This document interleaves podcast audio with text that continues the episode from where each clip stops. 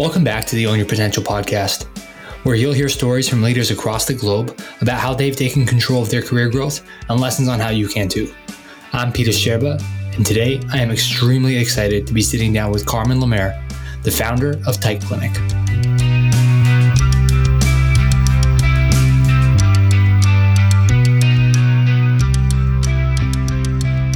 Carmen, as soon as I heard a little bit of your story, I, I, couldn't wait to sit down and chat with you and get you on the podcast. Really been looking forward to this.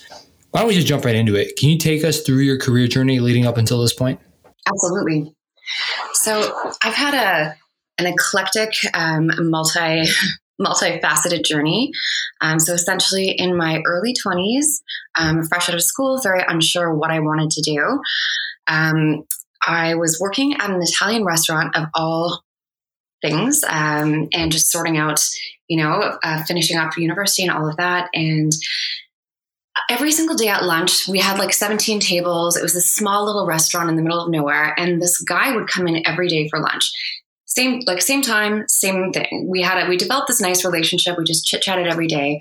And it turned out that he owned a jewelry store, well, quite a large jewelry store in Edmonton. And uh, after watching me like facilitate lunches for 17 tables like seamlessly all day every day. After about six months he was like you need to come and work for me. And i'd never thought i would work in the jewelry industry but i was like all right let's give this a try. So i came on and i just was working with him as a part-time salesperson. And within six months i was the manager of the store. And within wow. a year i was the director of operations for his company. Wow. I guess I just needed a chance to get into an environment and really have that mentorship and that hands-on learning and seeing every, how everything worked from the inside out. He was very, very um, transparent about everything, and I really got to learn all facets of the business. Um, so yeah, I was there for seven, six or seven years. That was a big part of my career journey. Um, and then after that, we were actually one of the first stores in Canada back then to carry Pandora jewelry. Right. And so we had one little showcase in the front, and we would do like a million dollars a year just out of that one little showcase. Um, and I was heavily involved with Pandora. Um, we would have trade shows every year. We were in Las Vegas. We were all over the place, and I was involved in the buying, um, the operations, the trunk shows, and all of that. And uh, so when Pandora decided to open their first Canadian location, they came to me and asked me if I would open it for them. Wow! So took the transition from jewelry over to Pandora, and I managed the West Edmonton Mall store for about a year. They budgeted that we would do like a million dollars in sales, and I think our first year we did five million. Um, it was a really intense, crazy journey. No one knew how crazy that was going to get. And then after that point in time, I actually ended up getting a job offer um, from a franchisee who owned 11 Pandora stores. And so I moved from the West Coast to Toronto, and I spent my time between here, um, Ottawa, Halifax, all the East Coast, and I've looked after 11 stores. Then, after that point in time, uh, that takes a lot out of you, you know, being in yeah. your 30s and dealing with all these like tiny little charms. And I just did not have really the patience for it anymore. And um, I was approached by the Richemont Group to come on board with them. And so I came on as a sales manager for Montblanc, which was a really, really cool experience.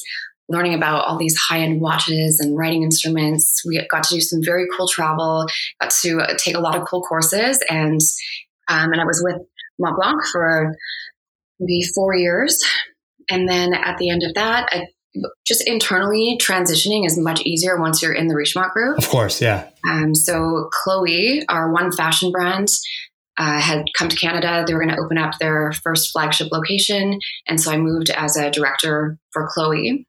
Um, and I was there for, again, a couple of years until I had a full on midlife crisis. And oh boy. Yeah. Decided to leave everything that I knew and open up a clinic. Such an exciting journey. And there's so many that I, so much of it that I want to tap into. Uh, I want to start from the beginning. Um, what were you what were you studying while while you were working in the Italian restaurant? Because I just want to get a sense like you very clearly have you know a skill set for orchestration, kind of management of activities and logistics and operations, even for example, like managing 17 tables. I've always admired people in, in the service industry because I just, I don't think I have the capacity in any shape or form to do that job. And so I, I'm in admiration of people who do it so gracefully. Um, and so obviously somebody else was too and saw the potential for that uh, translated into a different context, right? So, were you studying something that was like relevant to where you ended up going in terms of doing operations in the industry that you were in? Not at all, actually. So again, I was so unsure of what I wanted to do when I was in high school. I had originally I wanted to go into law. Um, when I when I was going to school, I was trying to keep things very open because I was really unsure of what I wanted to do. Um, and at the time, I actually got married in my early 20s. Um, my husband was in school finishing his second degree.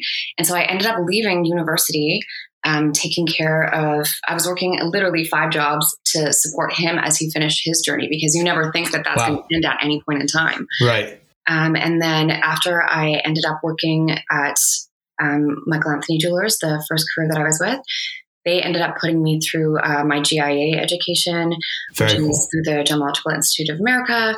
Um, so that was taken care of by them. But no, in any point in time, like I had no, I was not training for something specific to be in operations or management whatsoever. Everything was just learned throughout all my experiences and on the job. But I mean, you learned it pretty fast. Like you talked about your first job Yes. And then six months later, being a store manager, and then six months after that, am I am I correct in being a yes. director of ops for his entire company? Right. Yes. So talk about that because you know there's accelerated growth, and then there's going from zero to whatever astronomical number that is in a very short period of time. So walk me through that. What was that experience like? I felt like this was my first chance at doing something incredible. Um, I've never been afraid of hard work, and I wasn't one of those people who would come to work and check in at nine and check out at five. You know, for my first six months, I was like I was there at eight thirty every day, staying till nine p.m. every single night. I was working six days a week. I wanted to learn everything that I could, mm. and at the beginning, I really didn't have an intention of being a store manager whatsoever. I just wanted to give it my all and really prove myself, and it turned out it was something I was incredibly good at. Right. Um, he literally showed me everything from the internals of the business to um, we had specialized in natural fancy color diamonds. We were the first ones in Canada to actually uh, get diamonds from the Diavik mine that were given like government ordinance to be called Canadian fancy color diamonds. He was a very smart businessman and he was very open with me about everything. So just I was a sponge and I yeah. learned how to take control. Uh, we had in that one location at the beginning, we had about 15 staff. And he was always busy. He was always in the office. There was no one really there who was facilitating. Um, that's often how it is with a small business. And he was just trying to grow the best he could. And so I just took the reins and I was, you know, I took over everything, managing the staff, like scheduling, budgeting, everything. Um, and then after six months, we opened another location and he was like, You are you're much better with finances than I am. You're much better with budgeting than I am. Because often, like as a business owner or a jeweler, you see things and it's like passion, and you're not thinking with your brain, you're thinking with your heart. Right. And you're like, no, this is not a good idea to spend, you know, three quarters of a million dollars on a 0.25 fancy yellow, like red diamond. It just didn't make sense. Um, so I really was able to grow just because of the situation I was put in and really taking taking the reins and flying and going with it. Yeah, but I, I, think what you're talking about is demonstrating like enormous amounts of confidence in in kind of what your gut was telling you, and then what the experiences you quickly developed were showing you. I mean.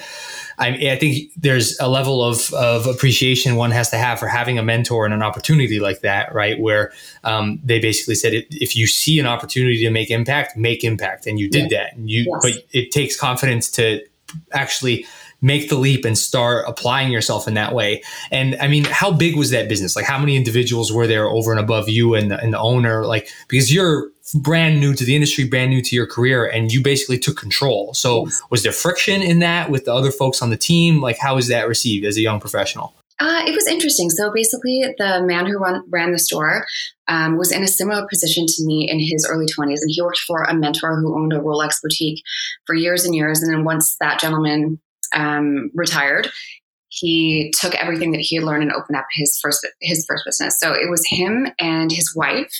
Um, there was basically basically an accountant who like ran everything above us, and that was it. And then wow. by the end of it, there was about 30 staff, and we worked with oh my goodness, so many vendors. Sure. Um, but yeah, there wasn't really friction because I think they were just really happy to have the help and to have somebody who was, you know, growing along with them and you know between my actual boss and i there was like there were some moments definitely especially you know being at a trade show and having a couple million dollar budget to spend and full on arguing about where it was going and what, where right. it was supposed to go. But that was part of my job description too. And, you know, as a woman, and I've always been interested in fashion and in aesthetics of things. And so, you know, I would do research depending what was coming up for what season and decide what brands we were going to bring on, you know, how we're going to allot that between the selections of what I thought we're going to sell.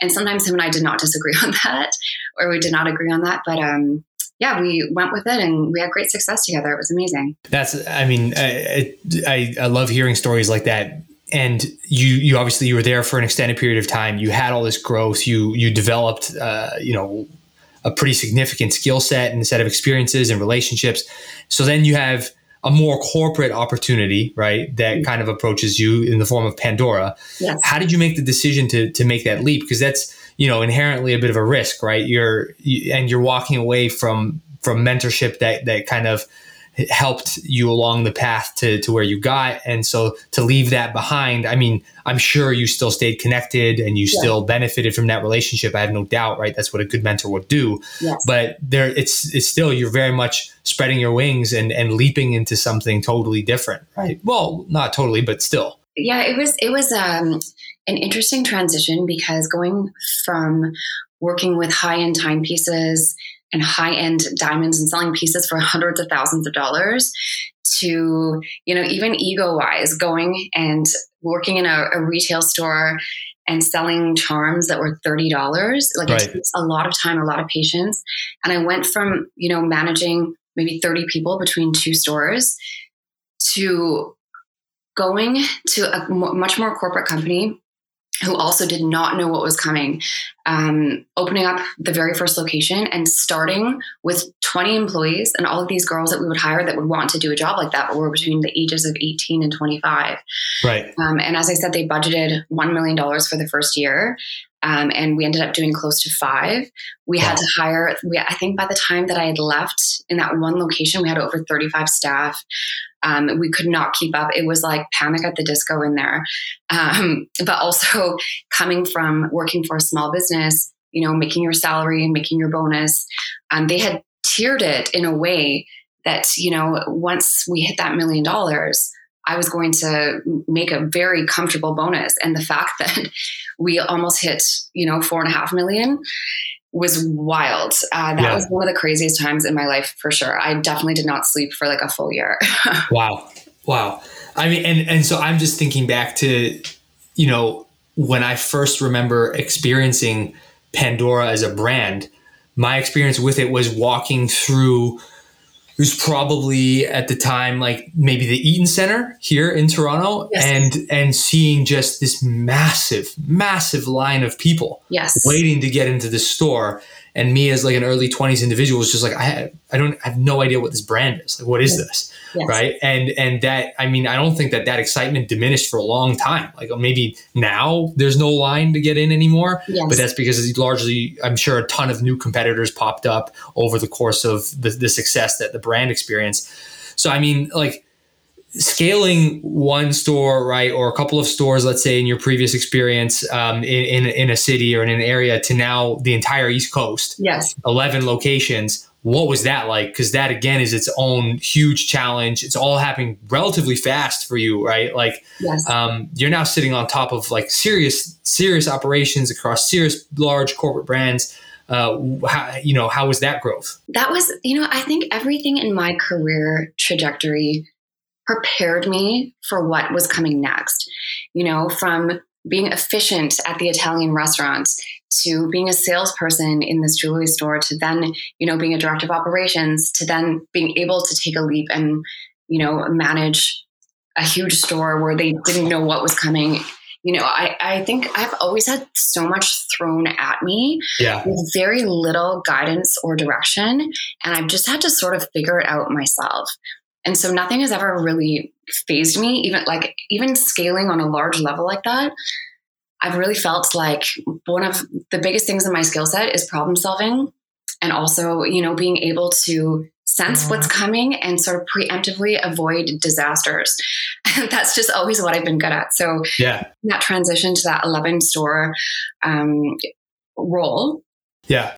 There was a lot of travel involved. There was again like very little sleep and like it was just taking what I had learned at that first level and scaling it up. Um, I know that doesn't sound like in depth detail, but yeah, it was wonderful. Like, I feel like that was an incredible experience that I'll never forget. And I found great success in doing that. And, you know, I realized that not everything is as glamorous as it sounds. And, yeah. you know, being on a plane every couple days and, you know, having all of that responsibility sounds exciting, but like really, it was pretty exhausting. Oh, I can only imagine. I mean, I've traveled a, a, enough in my own career to know what how taxing it can be. But then, you know, you have this strange Stockholm syndrome when when like for example, for me, when COVID hit and you go six months without traveling, and suddenly, you know what, I can go for a business trip yeah. right now. So, you, so it's a weird relationship with business travel.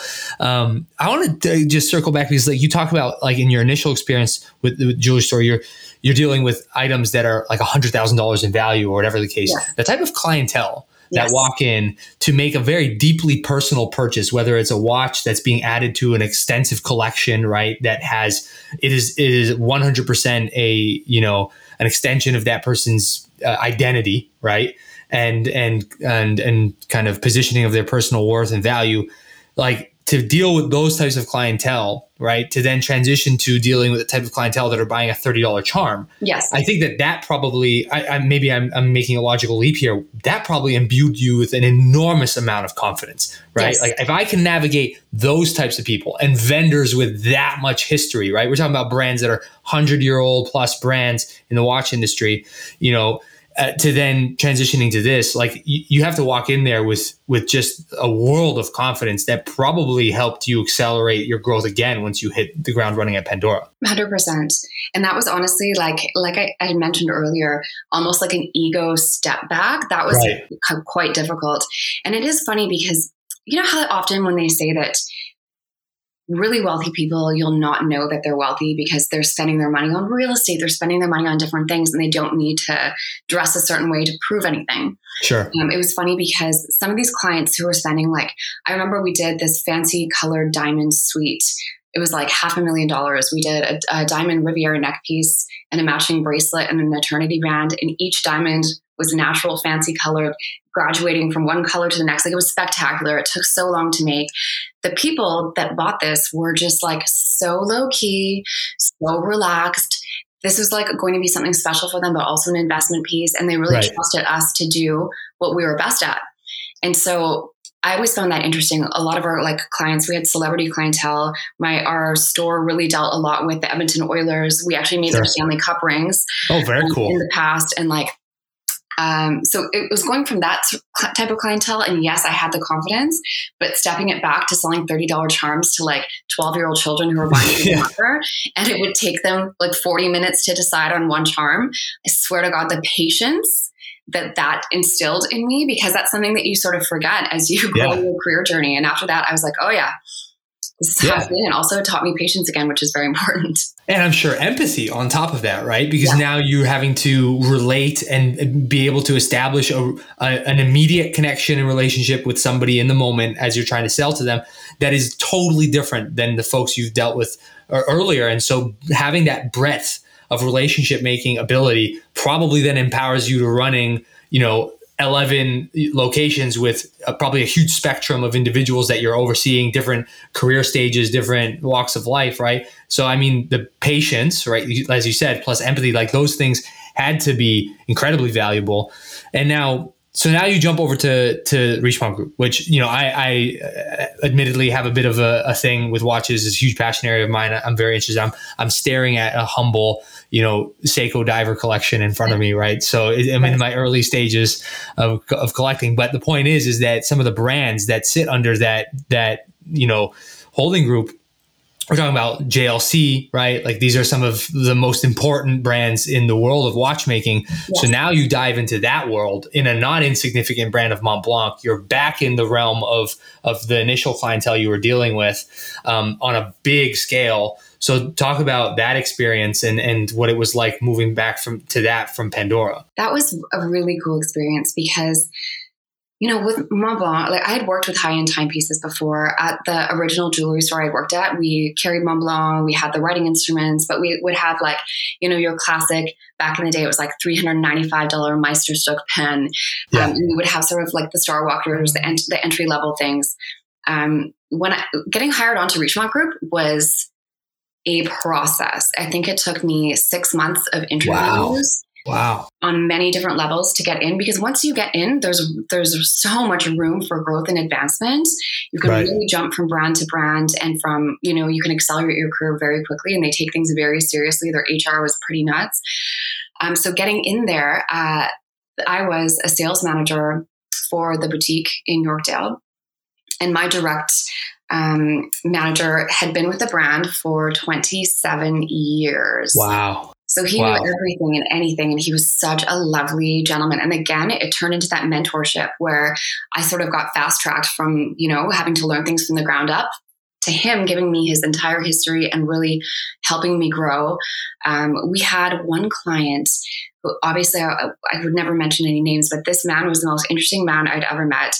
He was a collector of the most exclusive pens that they would put out. And basically, every year they would launch new collections, but for some of them, there might only be one in the world. For some, there might be 10 in the world. For some, wow. there might be 20 in the world, but they were all solid gold, all very limited. Um, and these pieces would be anywhere between 50,000 to 500,000. And this, this gentleman was, this is what he wanted to do. And so like between all the Montblanc stores in North America, you would have to compete for these pens basically and like have to right. it was it was a lot.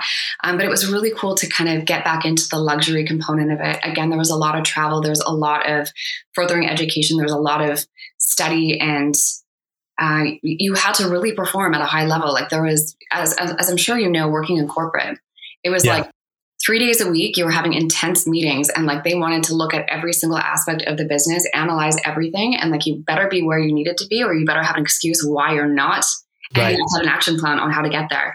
But again, our salaries were very tied into everything from you know performance to what we were selling to how many limited pieces we were selling to you know whatever. So if you want to make your money. You better be damn good at every single area of uh, right. what you're doing. So again, it was like back into luxury, also back into that pressure.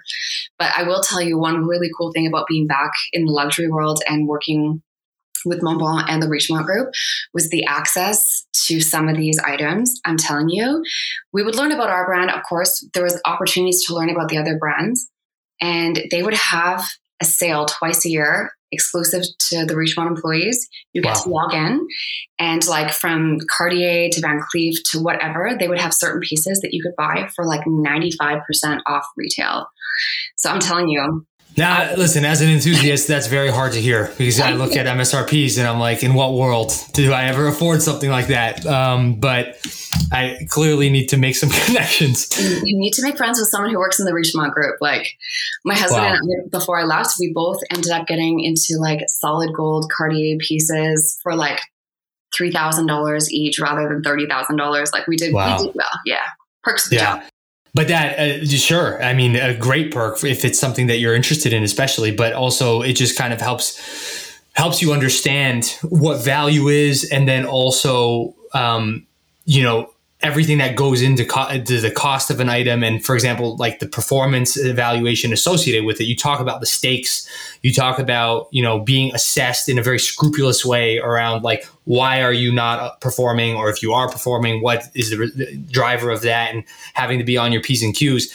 I think that level of scrutiny probably was a huge um, i guess building block towards ultimately your kind of pursuit into entrepreneurial endeavors, right? So I want to jump into to that now because you you talk a little bit you you spoke candidly about the fact that you had a little bit of a midlife crisis. Yes. So I would maybe if if you're open to talking about what you know was the driver of that and and then how that translated into I'm going to move away from a very successful career of something that I'm exceptionally good at, obviously, right? The proof is in the pudding. Yes. Um, to I'm going to start this this successful clinic that is now obviously having huge success in, in, in Toronto and, and I'd love to hear about that if you're open to talking about it. Course, of course. So I am now, I'm turning 39 uh, this year. When I was 30 years old, I was diagnosed with cancer out of the blue. Um, my husband was on a business trip and there was just some things that did not seem right. And my family doctor just kept, he kept telling me everything was fine. Um, so I bypassed him as we do, as you know, when you're not getting what you need and you're pretty, you know, you know your own body. And so yeah. I bypassed him and I went to straight to Mount Sinai. And I was in there for like eight, nine hours. And I had a team of people like really looking at me. And there was like internal ultrasounds. There was so much going on in that day. I should have known right then that something was very wrong. But after you go home and you kind of forget about it. And I remember being at work and uh, Mount Sinai called me and they're like, you need to come down here basically immediately. And I was like, well, I don't Jeez. have a day off for the next 10 days. So can you just tell me over the phone? And they're like, this is not something we would ever want to tell anyone over the phone. Um, so, anyways, they ended up telling me that I was a stage 2C um, with a squamous cell carcinoma, cervical cancer. Um, and so I called my husband, bawling. He was in Mexico on a, a corporate retreat. He Jeez. came back the next day. We went straight into um, Princess Margaret, and within a week, I was having surgeries, and then I was in chemo and radiation for eight to ten months. And it was just such a sh- like a shock because I've never not worked in my entire life. Right. And when that happened, they're like, the radiation is going to make you so tired. Also, just mentally, everything that you're going through right now, you're going to have to make some tough and hard decisions. Right away, they were like, I had to make a decision if I wanted to have kids or not. If I did, we were going to have to freeze my eggs, and it was going to take like six months. It was going to halt my chemo and radiation journey for six months. And because the cancer was so fast growing, like my tumor was seven centimeters, uh, they could not really judge how much faster it was going to grow in that time. And so, you know, we had some tough decisions to make. So I didn't work for uh, eight months while I was going through all of that, which was also a really like that's what sort of spawned the midlife crisis because being a very busy, high performing individual, going from being at work every single day and coming home and thinking about what was next and what you're going to achieve to like thinking about your own mortality. Yeah. You know, not sure if you're going to make it through this. And then just like the physically taxing part of it. Cause again, I've always been in like great shape. I was an athlete when I was younger. I've always been diligent with working out and feeling really good about my body. And then just having your body like turn on you. It, it was just like the craziest year of my entire life. Of course. Um, so when I was, when I completed treatment, um, I took two weeks off and I went to go see my mom and my dad and then I came back and I went right back into it like full force. And I just didn't want to think about it anymore. Um, and so this was 30. So 30 to 35, that was the time that I was working in the Richemont group. And um, I just remember one day, it was New Year's. We were out with friends someone had taken a photo and put it on Instagram of all things. And like everyone knows their own angles, you know, your own poses. Sure. Yeah. And I remember looking at that photo and I recognized my husband. I recognized my best friend. I literally did not recognize myself just because like the chemo and radiation was so tough on my body. Um, after 25, you stop producing collagen as it is. But after all of that, um, and hormonally and everything, my face was like on the floor. I'm telling you, there was like, nasolabial folds were huge. I had these like jowls, and I, I remember seeing that photo and I just started to cry. And I was like, holy shit. Like, I'm getting old. Like, what is happening to me? I, I was just so confused. Um, and so, about a week after that, I was at Princess Margaret for a checkup. And they have stacks of magazines there. And there was a Vogue magazine. I was flipping through it, reading it. And there was an article about the Forma treatment. And I'd never heard that word before. I didn't know what that was. When I went home, I started doing some research and it, it's basically like a non-surgical facelift. It's like it uses radio frequency and heat. It's done on a laser platform. It doesn't hurt. It's mm-hmm. painless. You do six sessions and it rebuilds your collagen and just tightens your skin up and puts everything back where it's supposed to be in a non-invasive way. So in Toronto, there was only one human doing that, which was Dr. Mulholland. And it was like, I think $800 a session. And I was like, this is unattainable and unaffordable for most Right. people. Down closer to where the US border is, uh, I found a clinic who was doing it. And it was like 200 $250 a session. Um, I, w- I wanted to go experience it. So I booked a trip. I went down. I had three sessions done. And the difference that I saw in my own face was shocking to me. It was just like I felt like how I should look, how I how, how I did look in my late 20s. I felt like myself again. And I was like, I remember coming home and telling my husband, I was like, I'm I'm gonna bring this to Toronto. I'm gonna open up Yeah. a clinic. And he's like, What? And it just like it all hit me one day. It's so funny how these things happen, like monumental, life changing things. We we started looking into it and we're like, how much can this machine be? And in my head, I thought at most like $25,000, $30,000. Like, how much can this thing possibly be? We start researching, we look into it, and for like a fully loaded laser, it was like $250,000, $300,000. And I was like, oh, shit, maybe this isn't what I'm going to do. Yeah. So then we had a journey of looking at every single laser, every single comparable, every single company. I think we spent a year doing research and I wanted to know why this one was so much, why it was better than the other ones. We Right. really, this was not our industry, so we really wanted to educate ourselves. And then um, at the end of it, I was like, let's bite the bullet, let's do this. I'm ready to do it. And I knew the name and everything. I was like, tight clinic, this is what's happening. Yeah. But obviously, when we made that leap to buy this incredibly expensive machine, I couldn't afford a retail space and the machine. You know, um, I ended up starting my clinic out of my three bedroom condo downtown Toronto. Sure. So we literally had made the place look like we didn't live there. We had signs up. Everything was like completely professional. It was beautiful. And I'd converted my dining room into the clinic. And at first, I just started having friends come and, you know, I would do their face and they would like talk about me on social media. And the results were incredible. And like, I have a really good friend. She's like um, a mom blogger for Rebel Mama, and she posted about me a lot. And I started to get quite busy. I didn't see Right. it move so quickly, but you know, it was like going from no one to two or three people a day, every day, five days a week. And then an influencer, Allegra Shaw, who has got like, I think a million followers on YouTube, several hundred thousand on Instagram. I started harassing her that she needed to come. I started internet, internet harassing her that she needed to come. She needed to try this. She was going to love it. And she was like, Yeah, yeah, I'll come. Yeah, yeah, I'll come. And then one day I was out at a bar and I saw her and I was like five shots of tequila in and I went up to her and I was like, You're Shaw. And she's like, Yeah. And I'm like, I'm the girl who's been pestering you on the internet. You need to come to my clinic. So she agreed. And we joke about it now because she was sort of the the force that really propelled me.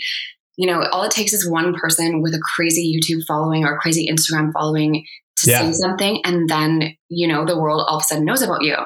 So she had come in, and I remember I was with a client, and I had no receptionist, I had no nothing. So she came in and was like looking at me. I'm in my dining room doing someone's face. She's sitting on the couch across from me, like, "Am I going to get murdered here? What's happening?" And uh, after her first session, we chatted, we got to know each other. She came in for another one a week later. And then I remember waking up and looking at my Instagram, and my Instagram had blown up. She had posted something on YouTube, and she was like, Yeah, you know, I, I did this for my facial. And she's like, like I really think it's working. It's only been two, but like, oh my God, look at my face and this and that. All of a sudden, like every day I would be with clients. And I, now I was getting to the point where I'm at five, six, seven people a day booked for, you know, five days a week. My phone is ringing. I can't answer the phone. I can't take Right. clients. I have no idea what's going on. So I bought a second machine and I converted Wow. the other room in my condo and I hired Wow. somebody else and we were both going mm-hmm. full force and we were both just like booking out a month to two months in advance like it really happened so quickly but i'd taken everything that i'd learned from you know customer service from how people want to be treated to having a luxury experience from everything that i learned in 15 years in corporate and in running you know all of these locations putting all that passion into my own business and you know making it a full-on experience like i was the first person in toronto doing treatments like this documenting all of it like i wanted people you can go and as a woman have a procedure done and the next day you're like meh i just look like myself again you get used to it so quickly so Yeah. we were the ones I- i wanted to document and be like "Ha- let's make it something tangible that people can see. That way they actually know it's working. So I have a, like a system where we're doing before and afters, whether you wanted them or not, whether, you know, they were private or not. There's waiver forms we wouldn't post if the client was private. But getting to see the journey from beginning to end on how your face was changing, no one was doing that before we were doing that. And now it's right. common practice. Everyone's doing it now and it's, it's, that's great. But we, it was, uh, yeah, it's been a wild journey.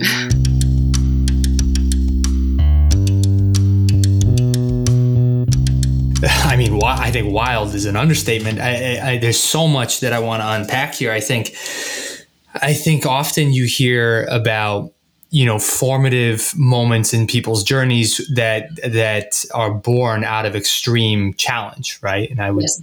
i would qualify going through your experience with cancer and surviving it and fighting it uh, as extreme challenge and then that's a perspective shifting moment yes. and so then now you know you jumped immediately back into your career as you said because you just couldn't think about what you had gone through anymore because it's an all consuming thing, especially if you're off work.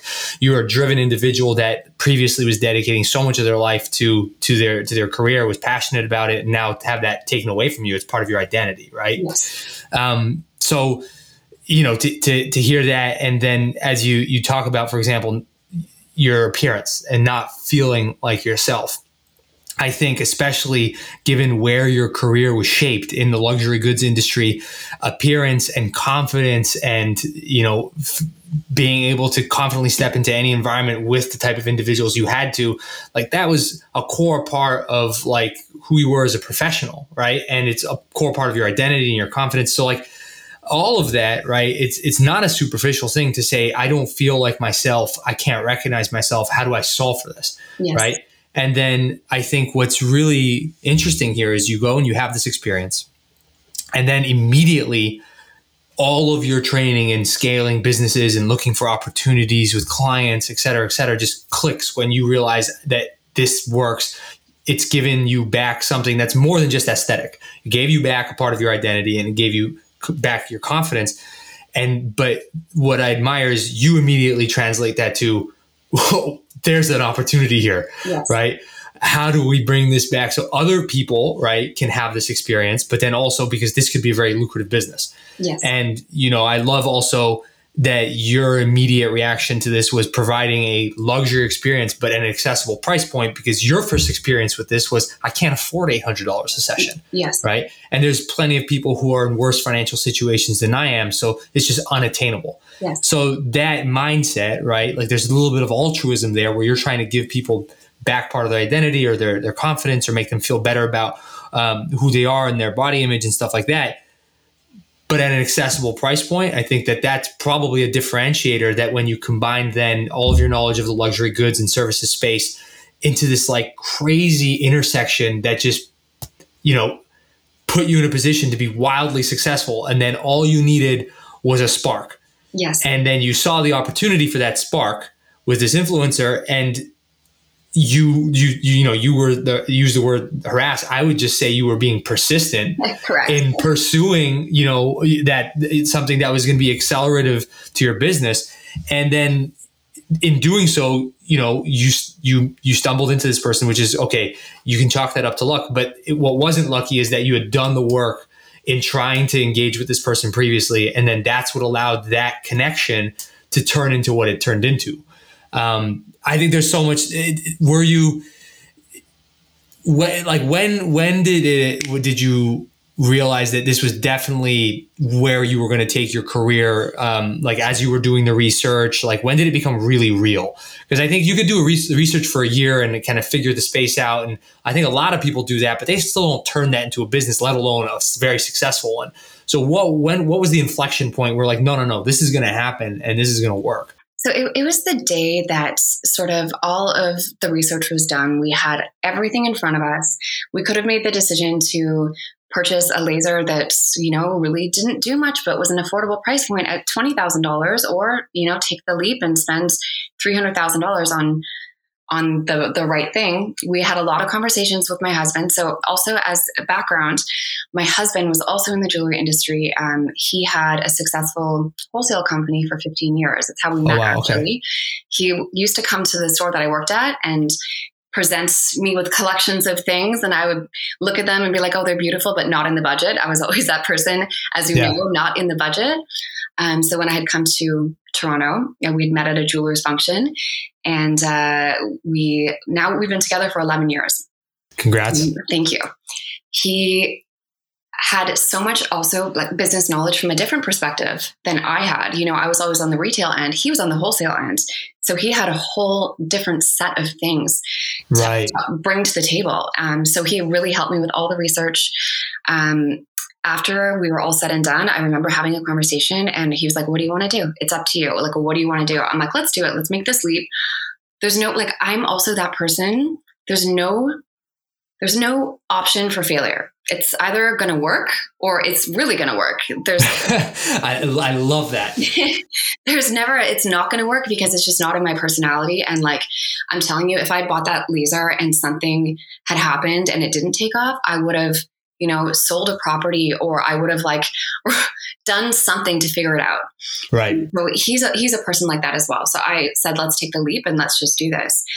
And it's been so funny because on the tight clinic journey, it went from just myself and one machine to you know booking months in advance to having my first employee and then also booking months in advance. I knew that this was something that could grow and really be something incredible. We just had to sort of you know duplicate what we had done and make sure that nothing is lost along the way.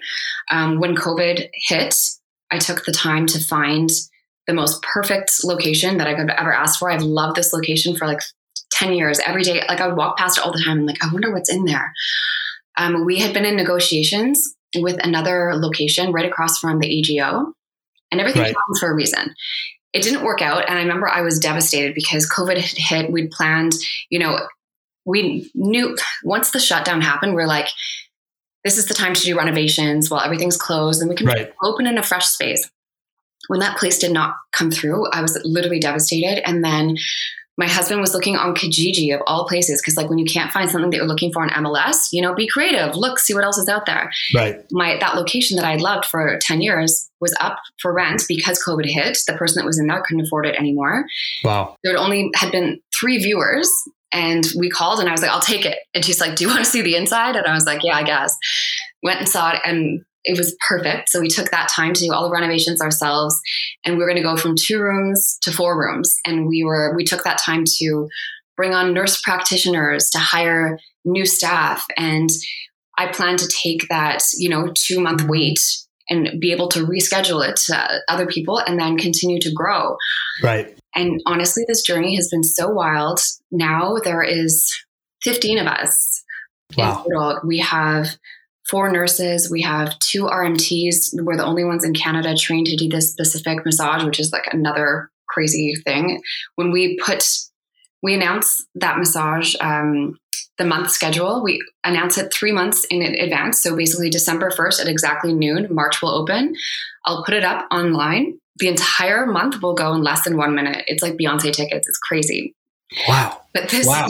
this whole journey I'm telling you, like, I know this sounds cheesy, but you know, if I went from working at a, small Italian restaurant making $5.90 an hour when I was 18 years old to, you know, being 39 years old and having something beautiful and successful that I built with my own two hands. But if you literally believe in what you're doing and you're consistent with it every day and you're not afraid of hard work, there's absolutely nothing that you cannot do.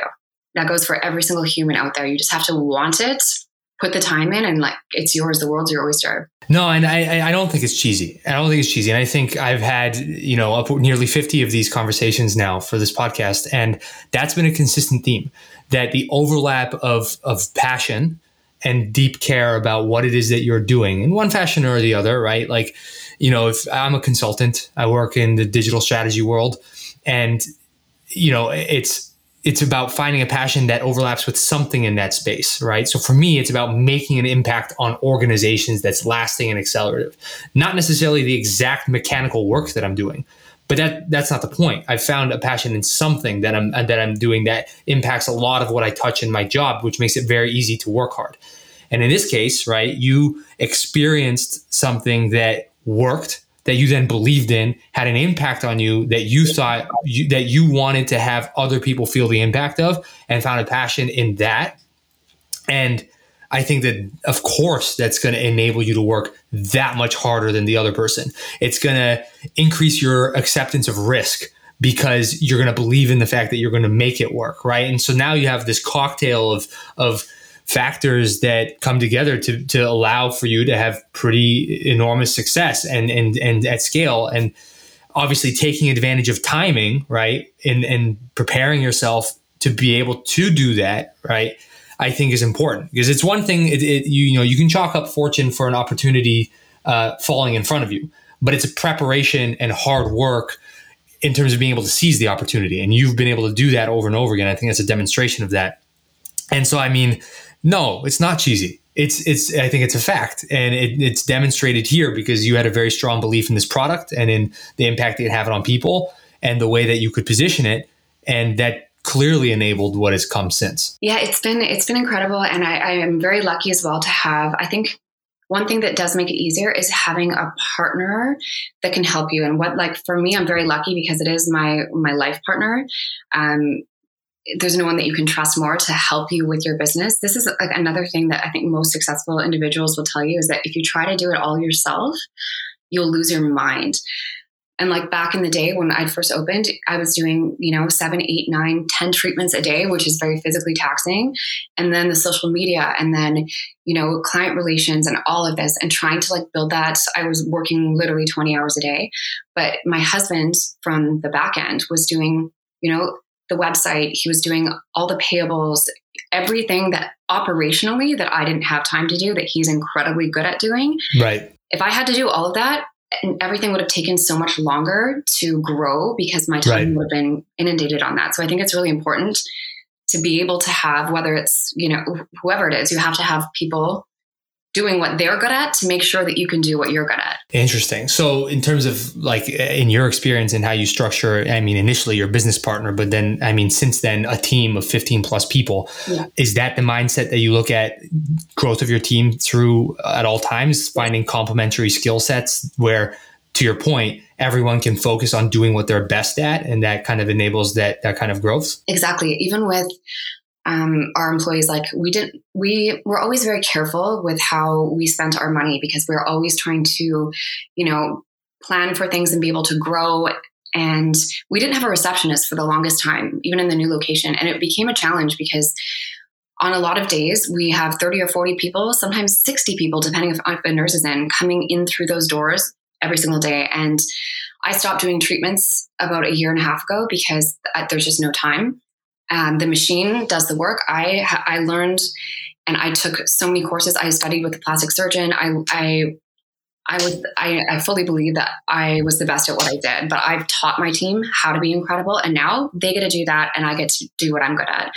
Um, also, my husband and I, like, we were trying to save money on having a receptionist for the longest time, and we were trying to facilitate everything, but it was just like a whirlwind. You couldn't focus on anything, and so now we have two patient coordinators who are there every day, plus I'm there, plus my husband is there, and it's still a lot to juggle. Right. But you like having people showing them what they need to do and making sure that they're incredible at what they do and then helping them grow can only help your business grow. You know, again, you cannot do it all yourself and you can't try to to cut corners or to make anything, you know, you really have to develop the individuals who work for you and it, they, they have to be like you when you're not there you know like, we're all a face of the company right no, I think I think what's really important about what you're describing here um, is the fact that it's transferable to any work environment. I mean, I'm sure you experienced the same thing in your own in your corporate career.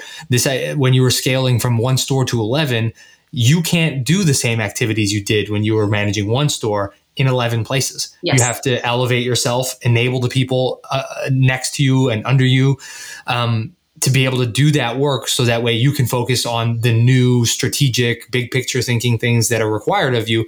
And in this case, you've done the exact same thing. And, you know, I've experienced that in my career as I've grown and I've watched other people experience it in, in corporate or consulting careers. And I think that this is an incredibly transferable um, tidbit for anyone listening to to take away is that you know as you are trying to progress in your career, there's a scaling and an elevation of your skill set and and your role that you have to do. And when you start recognizing that like you putting your hands on everything is the limiting factor of whatever it is you're working on's growth and potential that's when you have to enable somebody else and then pull yourself out of it right? Yes. yeah i think it's an incredibly important thing. And it's i love the fact that you see it, the proof of its importance in a context like yours, in a business like yours, but also I can immediately see it happening in a 20,000 person, multi billion dollar corporation. And I'm sure you, like, as I said, you saw it in your corporate career in a totally different industry, right? Uh, I think it's really important. Um, and, and the fact that you recognize probably has unlocked a lot of the business growth that you guys have experienced. Yes, no, for sure. So what's what's next? I mean, what what's the future hold? Because I, I, feel like you're definitely having these thoughts. You certainly have a vision for it. Um, you know, what's the next step? What does ten years from now look like for Tight Clinic, the brand, and everything else? Well, it's it's uh, that's one thing that I'm learning is that it's always evolving and it's always growing, and I think that's part of who I, who I am as a human, who my husband is as a human. I think there's people who do get to a certain point and are like, ah this is great money. I'm satisfied. I'm comfortable. It's never so much about money for me or, you know, getting comfortable. Maybe I just don't like being comfortable, but like right. I always feel like if you're comfortable, you're not growing. So, next steps, we're opening a second location um, in the next year.